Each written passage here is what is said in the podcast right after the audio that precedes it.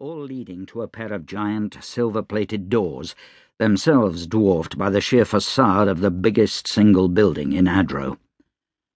Adamat listened for the soft footfalls of patrolling Hielmen. It was said the king's personal guard were everywhere in these gardens, watching every secluded corner, muskets always loaded, bayonets fixed, their grey and white sashes sombre among the green and gold splendour. But there were no footfalls, nor were the fountains running. He'd heard once that the fountains only stopped for the death of the king. Surely he'd not have been summoned here if Manhouch were dead. He smoothed the front of his jacket. Here, next to the building, a few of the lanterns were lit. A figure emerged from the darkness. Adamat tightened his grip on his cane, ready to draw the hidden sword inside at a moment's notice.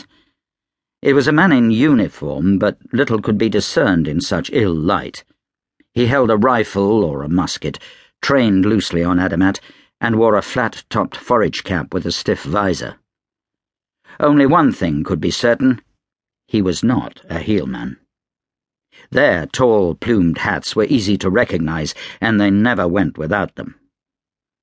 You're alone? a voice asked. Yes, Adamat said. He held up both hands and turned around.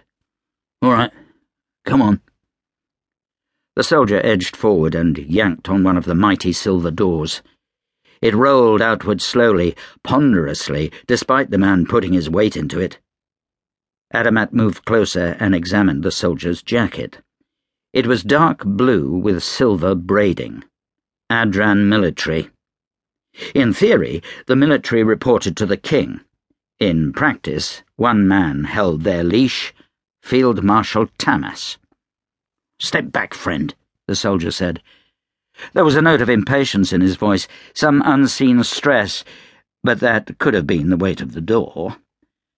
Adamat did as he was told, only coming forward again to slip through the entrance when the soldier gestured. Go ahead, the soldier directed. Take a right at the diadem and head through the diamond hall. Keep walking until you find yourself in the answering room. The door inched shut behind him and closed with a muffled thump. Adamat was alone in the palace vestibule. Adran military, he mused. Why would a soldier be here on the grounds without any sign of the Hielmen? The most frightening answer sprang to mind first a power struggle. Had the military been called in to deal with a rebellion? There were a number of powerful factions within Adro the Wings of Adom mercenaries, the Royal Cabal, the Mountain Watch, and the great noble families. Any one of them could have been giving Manhouch trouble. None of it made sense, though. If there had been a power struggle, the palace grounds would be a battlefield, or destroyed outright by the Royal Cabal. Adamat passed the diadem, a giant facsimile of the Adran crown, and noted it was in as bad taste as rumour had it.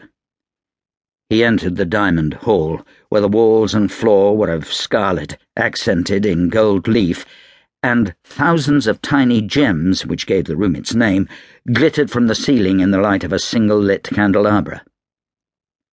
The tiny flames of the candelabra flickered as if in the wind, and the room was cold. Adamat's sense of unease deepened as he neared the far end of the gallery. Not a sign of life, and the only sound came from his own echoing footfalls on the marble floor. A window had been shattered, explaining the chill. The result of one of the king's famous temper tantrums? Or something else? He could hear his heart beating in his ears. There, behind a curtain, a pair of boots? Adamat passed a hand before his eyes. A trick of the light. He stepped over to reassure himself and pulled back the curtain. A body lay in the shadows. Adamat bent over it, touched the skin. It was warm, but the man was most certainly dead. He wore grey pants with a white stripe down the side and a matching jacket. A tall hat with a white plume lay on the floor some ways away. A Hielman. The shadows played on a young, clean-shaven face, peaceful, except for a single hole in the side.